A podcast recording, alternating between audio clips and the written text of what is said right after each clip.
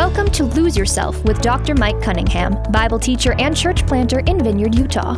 When we lose ourselves in worldly distractions, we lose our value, purpose, and our passion in exchange for temporal experiences. But Jesus says that whoever would lose their life for his sake will find it. Let's learn what it means to lose yourself with Dr. Mike. Welcome back to Lose Yourself. Today's episode, we rejoin our conversation with Keith Radke, pastor of River Community Church in West Jordan, Utah, on the topic of discipleship. If you are a senior pastor, you are a pastor under the senior pastor Jesus. If you're a lead pastor, if you're a lead church planter, if you're the elder, the bishop, all these things that we call ourselves in the modern context, all these titles. No, no, there, there's one. There's only one. There's one head, Christ, and we're all growing up into Him. We're all maturing into Him. And so He gives the gifts of leadership and He gives the gifts of influence in the church so that way we might help people know Jesus better and we might help people believe Jesus better. You know, that that's a, and I say, I keep referencing Ephesians because that's what we're going through at River Community Church is the gifts that were given, the apostle, prophet, evangelist, shepherd, teacher, were given. One of the re- purpose was that everyone would grow in their faith and in their knowledge of Jesus not, not just believing Jesus, but knowing him, relationship with him.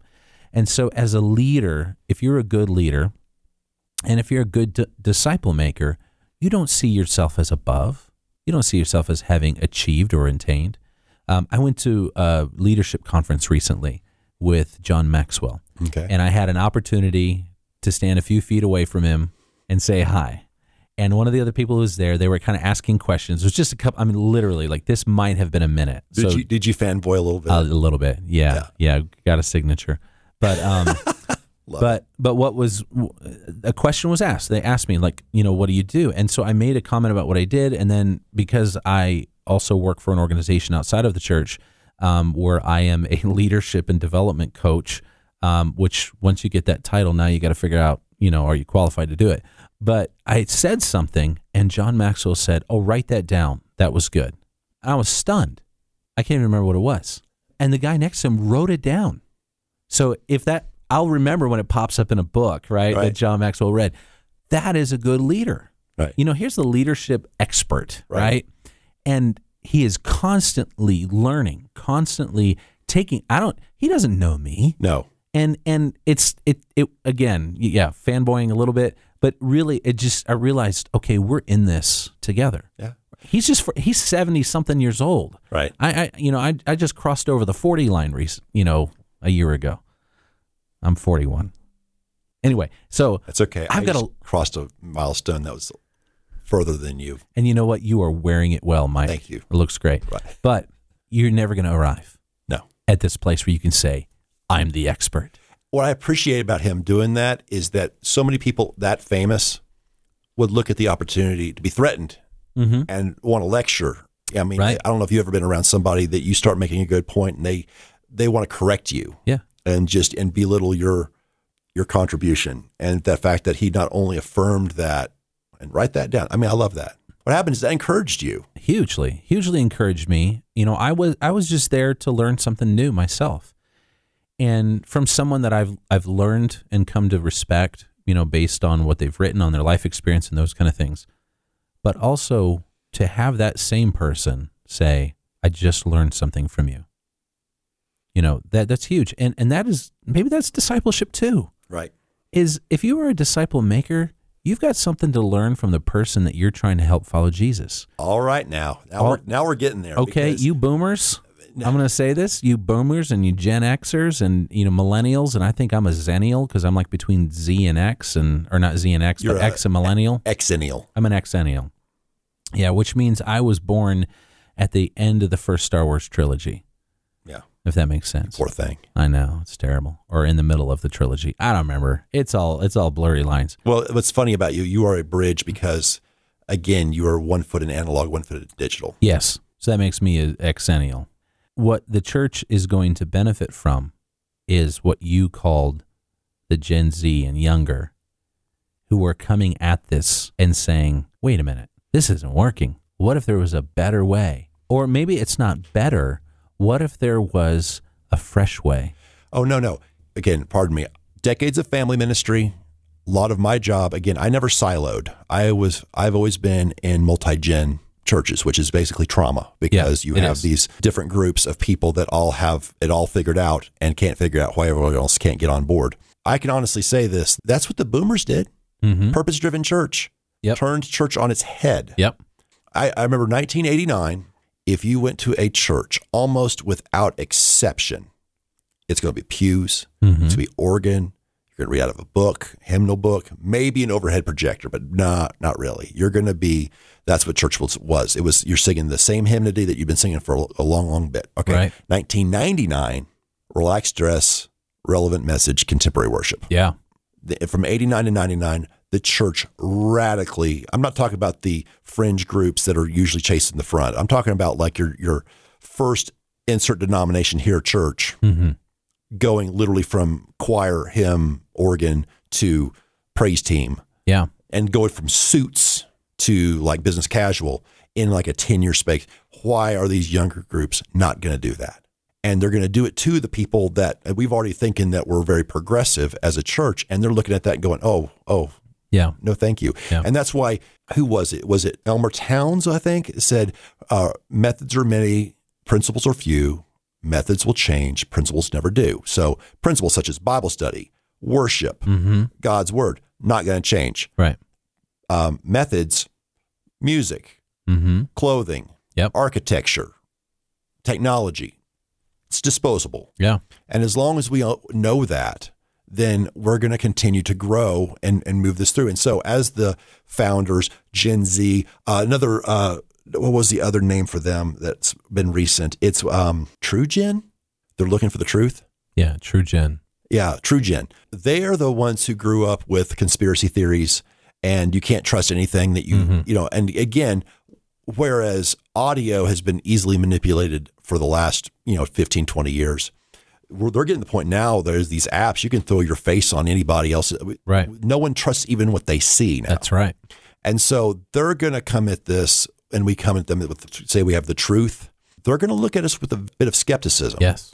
And that's why the acronym you just put down, you know, the relationship, the especially the example. Yes. And then when you say accountability, are we the ones first and foremost that are accountable That's before right. we hold other We're people not holding others first. Right. And then then going into leadership, that's where that acronym becomes very important in how we go forward hmm.